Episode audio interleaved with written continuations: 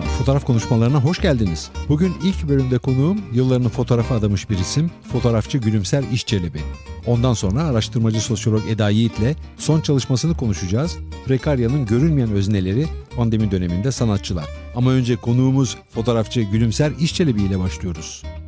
Gülümser İşçelebi, hoş geldiniz. Nasılsınız? Merhaba, teşekkür ederim. Tokat doğumlusunuz. Ankara Üniversitesi Fen Fakültesi Astronomi Matematik bölümünü ve Anadolu Üniversitesi İş İdaresi bölümünü bitirdiniz. Fotoğrafa 1984 yılında Ankara Fotoğraf Sanatçıları Derneği AFSAT'ta başladınız. 1987 yılında Tempo dergisinde foto muhabiri olarak çalışmaya başladınız. Katıldığınız pek çok karma sergi ve dia gösterisi var. 1991 yılında Fotogen'in düzenlediği Şinasi Barutçu kupasını aldınız. 1993 yılında Kültür Bakanlığı tarafından yayımlanan Uçarcasına adlı bir de albümünüz var. Ankara Devlet Opera ve Balesi'nde çektiğiniz bale fotoğraflarından oluşan bir fotoğraf kitabı. Ayrıca halen Türkiye Foto Muhabirleri Derneği üyesisiniz. Bir tutkunuz da var. Yıllardır Bodrum'da yat yarışlarını çekiyorsunuz. Üzerinde çalıştığınız bir başka seri daha var. O da Son Yolculuk. Ünlü isimlerin cenaze törenlerinden oluşan bir seri bu. Uğur Mumcu var, Turgut Özal, Bülent Ecevit, Erdal İnönü, Türkan Saylan, Tarık Akan da çektiğiniz son yolculuk fotoğraflarından. Foto muhabirliği zor bir meslek. Erkeklerin egemen ve baskın olduğu bir meslek. Siz bu mesleğe nasıl girdiniz? Aklınıza nereden geldi foto muhabiri olmak? Fen fakültesinde okurken bana bu şeyler, çalışmalar çok uzak geldi. Yeni arayışlara girdim. O zaman Resim Heykel Müzesi'nde resim yapmaya başladım okulun yanı sıra. Şans eseri Afsat'ta tanıştım. Makineyi elime aldığım an başka bir iş yapamayacağımı anladım. Ve böylelikle benim serüvenim başladı. Peki nasıl foto muhabiri oldunuz? her fotoğraf çeken foto muhabiri olmuyor. Ayrıca foto muhabirliği mesleğinin ortamı çok erkek egemen bir ortam. Çok az sayıda kadın foto muhabiri vardı sizin mesleğe başladığınız zamanlarda. Nasıl oldu bu? Afsat'ta çalışmalarımı devam ettirirken yeni bir dergi çıkartılacak. İşte Afsat'a geldiler. Avni Özgürler bir de Serhat soyadını hatırlayamıyorum. Oradan benim ve birkaç arkadaş üzerinde konuşuldu. Orada yeni bir dergi açılacağını ve basından fotoğrafçı istemediklerini söylediler. Bunun üzerine benim fotoğraflarım beğenildi. Ben de böylelikle Tempo dergisinde başladım. Zaten fotoğraf üzerinde bir iş yapmayı düşünüyordum. Yani basın fotoğrafı tam benim dünyama göre oldu. Hobimdi, mesleğim oldu. Çok keyifli zamanlar geçirdim. Hangi yıllardı bunlar? 87 yılında Tempo'da başladım. 84 yılında ise Afsat'a başlamıştım. Keyifli bir zaman oldu. Yaklaşık olarak 9,5 yıl kadar Tempo dergisinde, Atlas'a, Art Decor'a, Gösteri'ye ve Ekonomist dergisinde fotoğraflar çektim. Burada en önemli olan şeylerden birisi Tempo dergisi o zaman haber dergisiydi. Fotoğrafa çok önem veriyorlardı. Yaptığın çalışmaları diğer basındaki yayın organlarına göre daha iyi kullanıyorlardı. Ve fotoröportaj diye sayfaları vardı. Yaklaşık olarak 10 sayfa sayfa falan yer ayırıyorlardı ve ben bu konuda çalışmaya başladım. Hayatımın en zevkli çalışmalarından birisi oldu. Bu arada ben hasat üzerine çalışmaya başladım.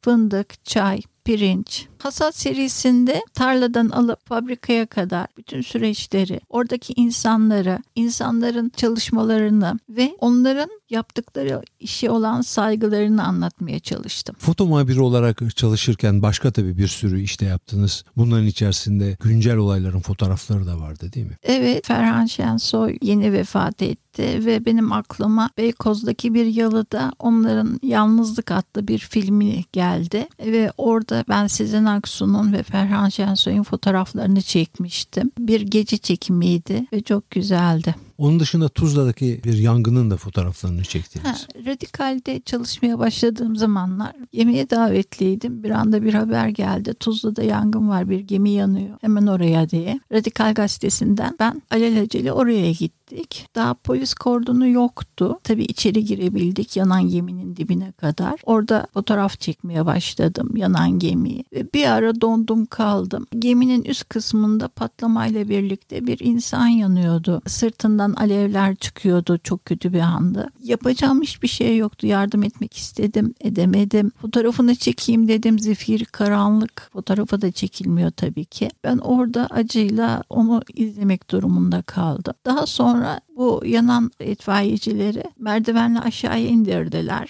Merdivende inerken insanların sırtlarındaydı. Onların fotoğraflarını çektim. Yarı yanmış vaziyetteydiler. Çok üzücü bir durumdu. Kıyafetleri tabii parçalanmıştı ve ayakta zor duruyorlardı. Yarı çıplaktılar. Gazeteciliğin verdiği şeyle foto muhabirliğin verdiği o iş dürtüyle ben fotoğrafını çektim. Flash patladı ve adam kendini sakındı. Korumaya aldı. İşte o zaman hayatımdaki en zor fotoğraftı ve çok üzüldüm. Acıyı hissettim içimde.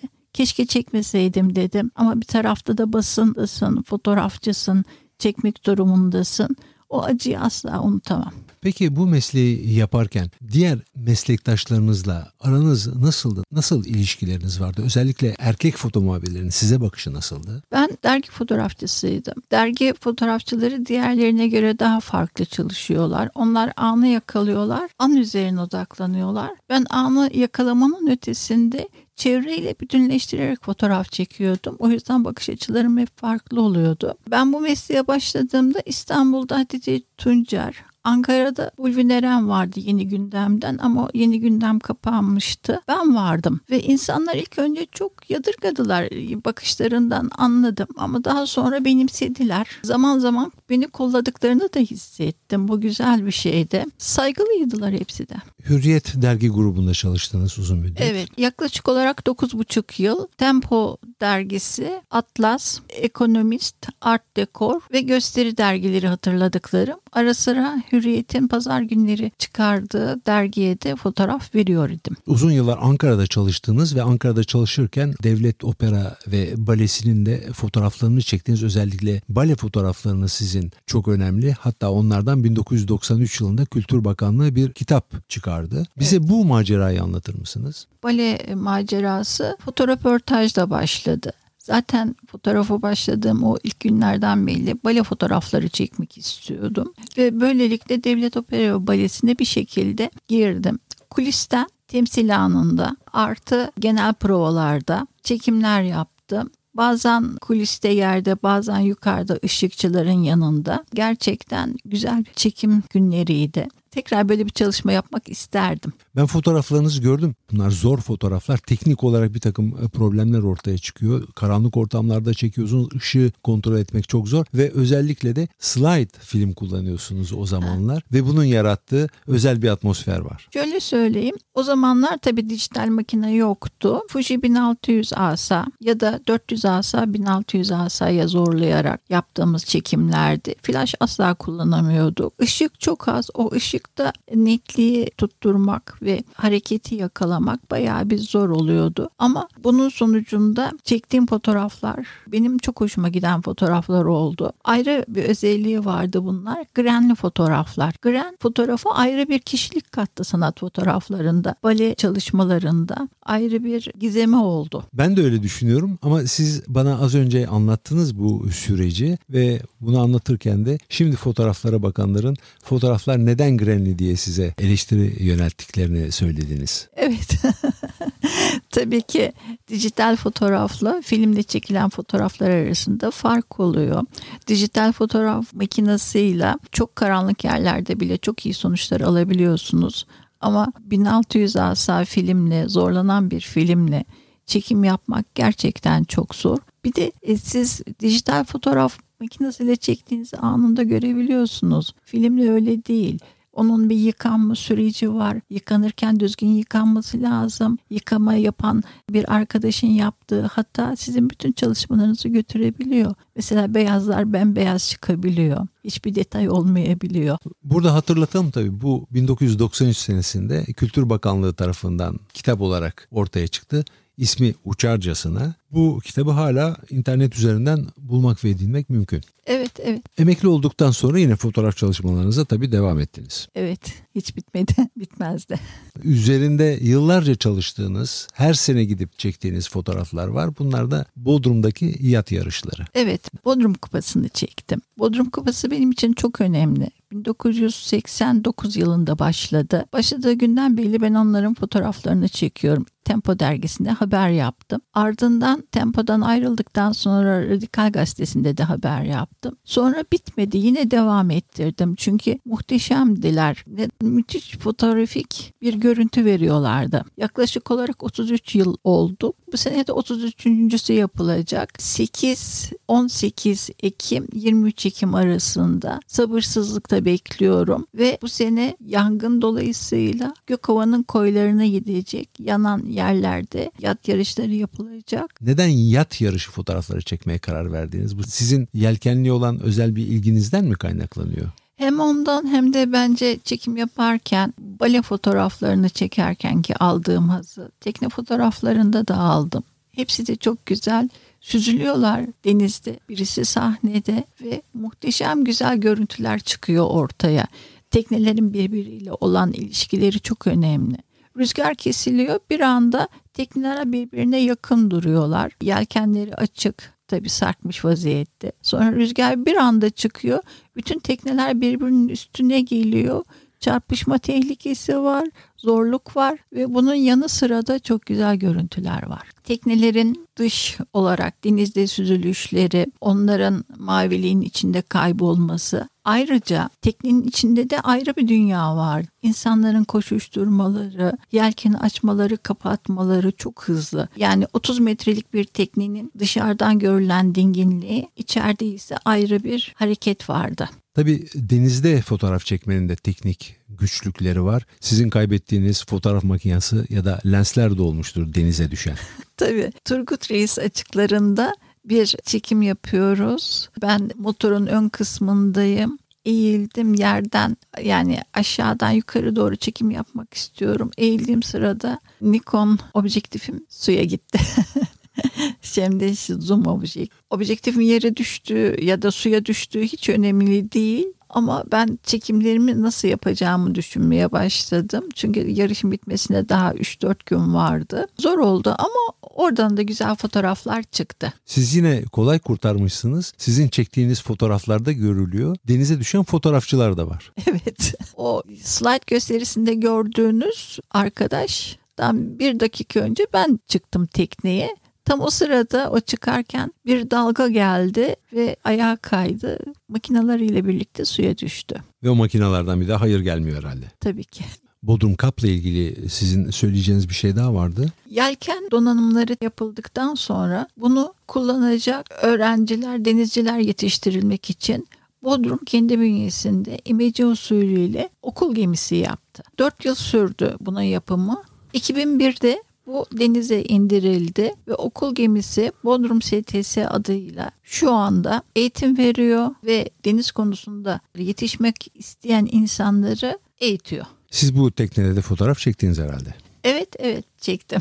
çok keyifli ve çok güzel bir tekne. Sizin işinizde dikkati çeken unsur istikrarlı bir biçimde bir konuyu yıllarca çekiyorsunuz. O bakımdan önem bence taşıyor bu. Diğer çektiğiniz bir konuda son yolculuk başlığını taşıyor ve yıllar boyunca hayatını kaybeden önemli isimlerin cenaze törenlerini çektiniz. Bunların içerisinde Bülent Ecevit var, Uğur Mumcu var, Turgut Özal var, Türkan Saylan var. Bunu anlatır mısınız? Neden bu konu sizin bu kadar çok ilginizi çekiyor? Bu insanlar topluma mal olmuş insanlar ve kitleleri peşinden sürükleyen insanlar ve ölümleri insanları üzüyor. Pek çok insanı üzüyor. Cenazeye gelen insanlar tüm varlıklarıyla üzüntülerini belli ediyorlar. İnsanların yüzlerindeki çizgiler, üzüntü beni her zaman çekmiştir. Ayrıyetten fotoğraflar, pankartlar ve bir anda bu cenaze olayı kitleleri sürükleyen mitinglere dönüşüyor ve insanlar burada kendilerini var ediyorlar diye düşünüyorum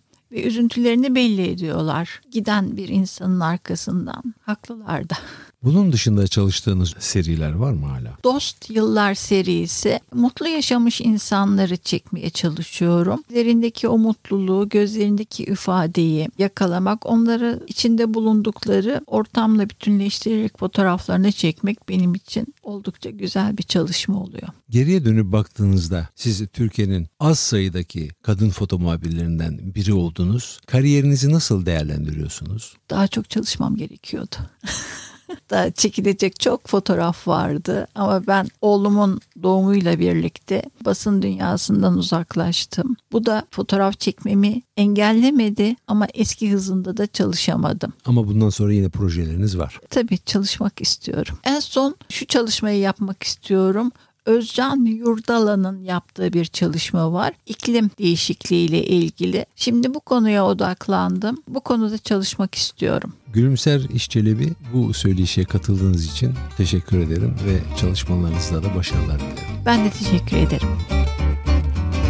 Bugün fotoğrafçı Gülümser İşçelebi konuğum oldu ama daha bitmedi. Fotoğraf konuşmalarının yeni bölümünde yaz sonu çıkan bir kitaptan söz etmek istiyorum. Görsel sanatlarla ilgilenen herkesin edilmesi gereken bir kitap. Prekarya'nın görünmeyen özneleri pandemi döneminde sanatçılar. Bu çalışmayı araştırmacı sosyolog Eda Yiğit gerçekleştirdi. Kapak fotoğrafı ve bölüm arası fotoğraflar Orhan Cem Çetin'den Eda Yiğit kitabını anlatmak için konuğum oldu. Eda Yiğit merhaba, nasılsınız? İyiyim, çok teşekkürler. Siz nasılsınız? Teşekkürler. Bugün sizin bir çalışmanız üzerine konuşacağız. Prekarya'nın görünmeyen özneleri pandemi döneminde sanatçılar. Neden bu çalışmaya karar verdiniz? Aslında pandemide biliyorsunuz ekranların başına biraz kilitlendik. Zamanımızı orada geçirmeye başladık. Ben de sanat alanında çalışan biri olarak çok farklı projelerde ve kolektiflerle temas etme şansım oldu. Ve bu temaslarda yani bu e, iletişimin içinde gördüm ki aslında herkes bir şekilde kendi yokluklarından, yoksunluklarından söz ediyor. Ama burada ortak dili gerçekten konuşuyor muyuz gibi bir soruyla başladı. Ve hani bu tartışmaların da bir şekilde yazılması gerektiğini düşündüğüm için bunu bir arşiv çalışması gibi hani o ortamda konuşulan birçok şeyi yazıya dökmeye başladım. Bunların çünkü sanat alanında hani bir tarih yazımı süreciyle ilgili de çok ciddi yetersizlikler olduğunu da gözlemliyorum ve orada bu yazıları yazmaya başladıktan sonra da aslında küçük bir anket yapmak iyi olur diye düşündüm. Yani pandeminin aciliyeti üzerinden doğdu bu araştırma ama bir kitap olmasını da açıkçası hayal etmemiştim ve o ankete aslında şok edici bir şey de oldu. Yani ben anket sorularını kurgulayıp sanatçılarla paylaşmaya başladığımda soruların kendisi kendisini yanıtlamak sanatçılar için biraz uyandırıcı yani uyarıcı bir etki yarattı. Ve abi bir dakika biz hani prakaryayız gibi bir geri bildirimler almaya başladım. Bunun önemli olduğunu düşünüyorum. Çünkü hani daha araştırma sonuçlarına gelmeden çünkü araştırma sonuçları da aslında biraz malumun ilamı. Bunu ölçülebilir hale getirmiş olduk yaşadığımız şeyin kendisini. Dolayısıyla bir uyanış yarattığını düşünüyorum. Prekarya ne demek? Bize bunu kısaca açıklar mısınız? Ekonomik güvenceden yoksun, sosyal güvenceden yoksun, çok daha kırılgan ve yaralanabilir koşullarda olan ve geleceği öngöremeyen bir sınıf olarak tanımlanabilir hem geleneksel hem de güncel anlamıyla bakacak olursak da emek etrafında örülmüş, biraz proletaryanın kabuk değiştirmiş hali anlamıyla kullanıyorum görsel sanatlar alanındaki bunun içinde fotoğraf da var tabii. Görsel sanatlar alanında çalışan sanatçıların prekaryanın içindeki yerini siz nasıl tanımlıyorsunuz? Araştırmanın %50'ye yakını görsel sanatlar alanından e, katılımcı sanatçılarla oldu. E, dolayısıyla verdiğim araştırma sonuçlarına dair bilgileri yarısı fotoğrafçılardan ve videocu sanatçılarından geliyor. Hem ekonomik bağımlılıklardan bahsediyoruz hem sosyal güvence yoksunluğundan bahsediyoruz hem temel gelir hakkı yoksunluğundan yoğunluğundan bahsediyoruz. Bu gibi karşılıkları var. Prekaryanın özneleri sürdürülebilir ekonomik kaynaklara sahip olmayan insanlar değil mi? Prekarya biraz eğretilik, geçicilik, gelecekle ilgili öngörüsüzlük kavramlarıyla ilişkili bir zemin diyeyim ve bu kavramın aslında yeni tehlikeli bir sınıf olarak addedilen prekarya öznelerle ilişkisi var aslında prekarite kavramını biz e, sadece pandemi özgü bir kavram olarak elbette konuşmamalıyız. Yani neoliberal bir sistemin içinde yaşadığımız için bu sistemin bize getirdiği çok temel aslında kazanılmış haklarla ilgili kayıplarımızı oluşturan bir altyapısı var diyeyim. Dolayısıyla pandemide çok daha gündemimize gelen bir konu olduğu e, üzerinde duruyorum fotoğrafçılar ve video sanatçıları pandemi döneminde nasıl bir gelir kaynağına sahiptiler ya da gelirlerinin seviyesi neydi? Araştırmanın sonuçlarından bahsetmem gerekirse bir kere katılımcının %43'ünün 2000 lira altı gelir grubunda olduğunu yani aslında açlık sınırının altında yaşadığını görüyoruz. Bunu ek olarak %31'inin sosyal güvencesi bulunmadığını görüyoruz. %58'inin herhangi bir mülkü yok. Buna ek olarak %64'ünün ekonomik destek almak zorunda kaldığını görüyoruz ki ben buna ekonomik destek demiyorum. Aslında ekonomik bağımlılık demek daha doğru olur sanıyorum. Çünkü ebeveyninden, büyük ebeveyninden, partnerinden, akrabasından destek almak mecburiyetinde kalıyor ve bu hani zorlayıcı bir koşul yaratıyor sanatçılar için. Buna ek olarak %80'inin başka bir işte çalışmak mecburiyetinde olduğunu gördük. Bu da aslında sanatsal üretimini tek başına gerçekleştirerek hem hayatta kalmadığını hem de çok ekstra külfet yaşamak zorunda olduğunu bize gösteriyor. Yani başka işte çalışarak edindiği geçimlik ekonomiyi de sanat üretimine bir kısmını aktarmak durumunda da kalıyor demek. Bu bence çalışılan içeriği de etkiliyor. Aynı zamanda daha maliyetsiz belki, ekonomik maliyeti daha düşük işler üretme durumunda kalıyor. Size bir sorum daha olacak. Pandemi döneminde üretim pratikleri değişti mi? Üretim pratiklerinde doğrudan bir dönüşüm görüyoruz ve pandemi dönemine özel. Burada şöyle söyleyeyim %21 oranında üzerine düşünülen kavramlar değişmiş. %16 oranında üretime dışsal sebeplerden ötürü ara vermek zorunda kalan sanatçılar var. Yine %12 oranında kolektif işlerin parçası olunamadığı belirtilmiş. %11 teknoloji ile ilişkisinin değiştiğini söylemiş. %11 evini atölye gibi kullanmak zorunda kaldığını belirtmiş. %7 üretmeye alıştığı medyumu değiştirmek zorunda kaldığını belirtmiş. %6'sı malzeme alamadığını, bulamadığını söylemiş. Ondan sonra daha düşük oranda başka üretim pratikleri dönüşümüyle ilgili yanıtlar da var ama en yüksek oranlar bu şekilde. Onun dışında eklemek istediğim başka bir şey daha var. E, çalışma saatleri ile ilgili. %13 oranında haftada 45 saatten fazla çalışmak zorunda kalan bir veri gördük. %36'sının atölyesi yok. %83'ünün de herhangi bir galeri, kumpanya, müzik şirketi ya da yayın evi gibi temsil edilmediği bir rakama ulaştık. Yani bu tabii bir toplumun ya da kamunun bu kadar desteksiz bıraktığı bir durumda sanatçının kendi değerini kendi gözünde koruması da zorlaşıyor diye düşünüyorum. Çünkü hiçbir şekilde destek almadan böyle zor koşullarda hayatta kalmaya çalışma mücadelesini tek başına vermek gerekiyor. Bu tek başınayı da şöyle yapayım. Aslında kendi özgüçleriyle biraz hani çok fazla dayanışma ve inisiyatif bağlamında ya da kolektifler içinde bir dayanışma pratiği olduğunu da gözlemlemek mümkün. Ama bunlar hani her zaman bir çözüm oluşturmuyor. Çünkü kendi içinde daha kapalı bir sistem. Yani dışarıdan destek almak gerekiyor. Dışarıdan dediğimde kamu desteği, yerel yönetim desteği, temel gelir hakkı ile ilgili destekler bunlar önemli katkılar olur sanatçılar için. Peki size son bir sorum olacak. Prekarya'nın görünmeyen özneleri çalışmasına ilgilenenler nasıl ulaşabilir? Bu çalışmanın tamamen kolektif bir emekle üretildiğini de ve gönüllü emekle üretildiğini de söylemek isterim.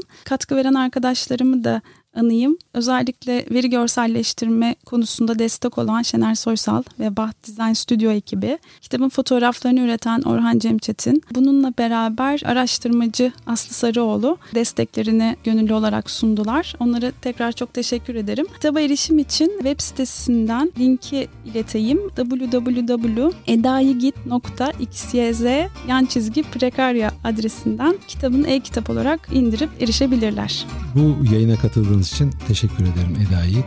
Çalışmalarınızda başarılar dilerim. Ben çok teşekkür ederim. Çok sağ olun. Bu haftaki fotoğraf konuşmalarının sonuna geldik. Önümüzdeki pazar yeni bir yayında buluşmak üzere. Hoşçakalın.